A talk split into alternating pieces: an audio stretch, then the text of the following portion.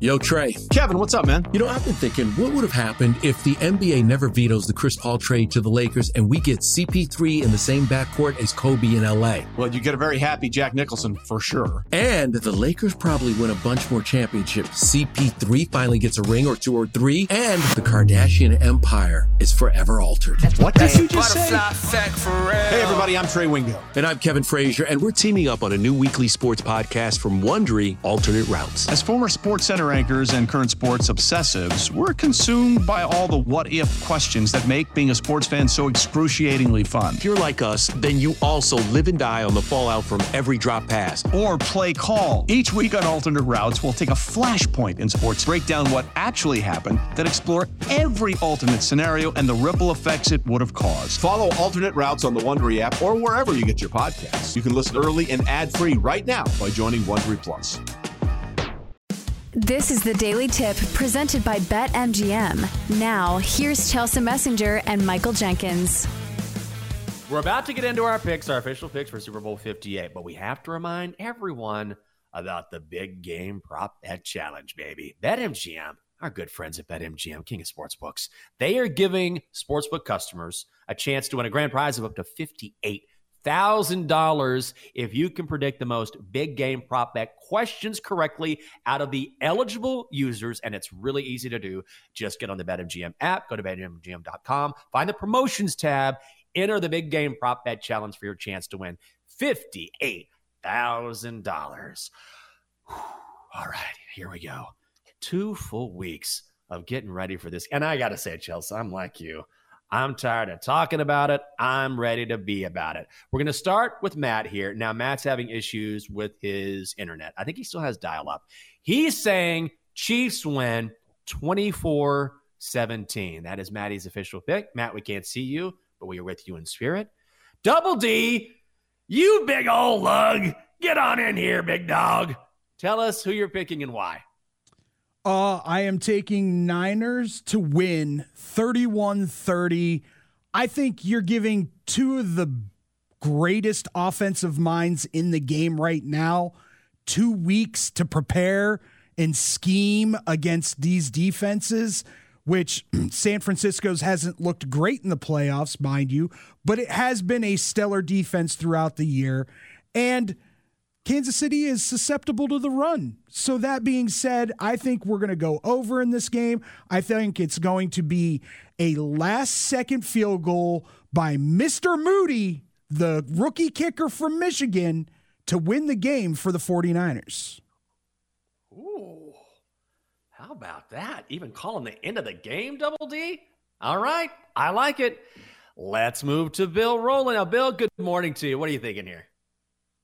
Uh, I'm also on the Niners. I'm also on a last second score, but this is going to be a Christian McCaffrey touchdown to win the game late.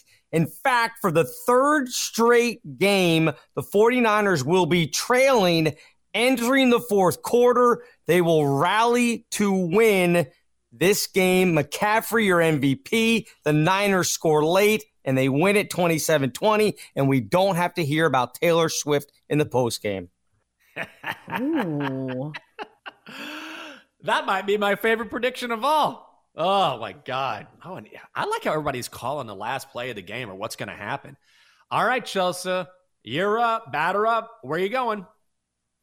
It's wild to me that the majority of our show is on the Niners. Like, I thought I was going to be coming on here and be like, okay, am I going to have to take the Niners? Because nobody wants to do the thing like the panel on Sunday Night Football where everybody picks the same team and you know that's a recipe for disaster. Uh, so I am on the Chiefs. I'm going to go with my gut feeling here. Going to be on the Chiefs, but the final score is where things started to get tricky because you're doing the mental math and you're like, okay, I do think there's going to be some field goals in this game. So does that need to reflect in my final score? I'm going to go Chiefs 27 24. I think both these offenses can get some things cooking because obviously they have premier weapons on both sides of the ball. But I do think we see things clamp up in the second half. Both of these defenses have been much better in the second half. So I think that it's going to be a nail biter towards the end. Both these teams playing conservative. Whoever has a lead in the second half, don't you think they're going to try to run the ball? Both these teams can run the ball, and I think they will. So we'll do 27 24.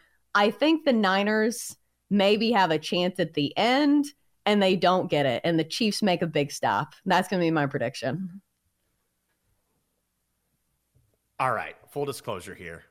Online earlier in the week, BetQL said, send us your bets, put it in the spreadsheet, and I picked the Chiefs. So I am going against that bet. I have thought about it. I talked myself into the Chiefs, and I don't like it. So I am not trying to bamboozle anyone here. If you see me picking the Chiefs, I was wrong. All right. I am sticking with the Niners. Niners are going to win this thing 24 to 20 few reasons why I like this. I feel like we've been bamboozled. I feel like over the past couple of weeks, and listen, full credit to the Chiefs, right? They've looked awesome. But we have suddenly just acted like the regular season didn't count, like the Niners weren't the best team in the NFL during the regular season. And we're getting caught up in this Mahomes magic and Travis Kelce and Taylor Swift. Everyone is on the Chiefs everyone. And I'll say this, and I keep coming back to this the Ravens could have been in that game against the Chiefs a couple weeks ago, and they blew it. Now, Kansas City won fair and square, but the Ravens just they they completely lost their minds and got away from what made them so good. You run the ball all season long. You're the best team in the NFL at running the ball and the Chiefs are vulnerable against the run, and then you stop running the ball, like they shot themselves in the foot. So if I'm looking at that game, I think the Ravens lost it more than I think the Chiefs won it. Chiefs didn't even score in the second half. We're acting like the Niners are an afterthought because they haven't looked as dominant as we saw during the regular season. I think we see some positive regression from the Niners and some negative regression from the Chiefs. All we need to see is a great game from Brock Purdy. I think we're going to get that. I think everyone is on the Chiefs. The numbers bear that out. And this is when Vegas rakes Niners over the Chiefs 24 20. Ooh, you got a Super Bowl MVP prediction? I know Bill threw his in there. He seems very confident in every stage of his handicap. More confident than me. Jenks, do you have a an MVP pick for the Niners? McCaffrey. McCaffrey coming yeah. home. Because of game script, right? I think Brock Purdy is going to have a good game, but you put the ball in the hands of the guy who can do it all. He can run against the Chiefs defense, get him the ball in the flat, get him the ball across the middle. They're going to have a hard time taking deep shots against the Chiefs and that secondary. But what you can do, because they're going to blitz and they're going to blitz quickly, is just get the ball out quickly on short cross the field routes. Don't try to go deep every now and then. Pick your spots. The Ravens just didn't do that. I think the Niners will.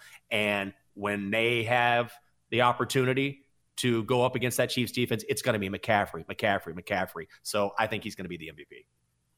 I do think he is the focal point of the offense. Like mm-hmm. the Niners are not going to have a good game if he doesn't have a big game.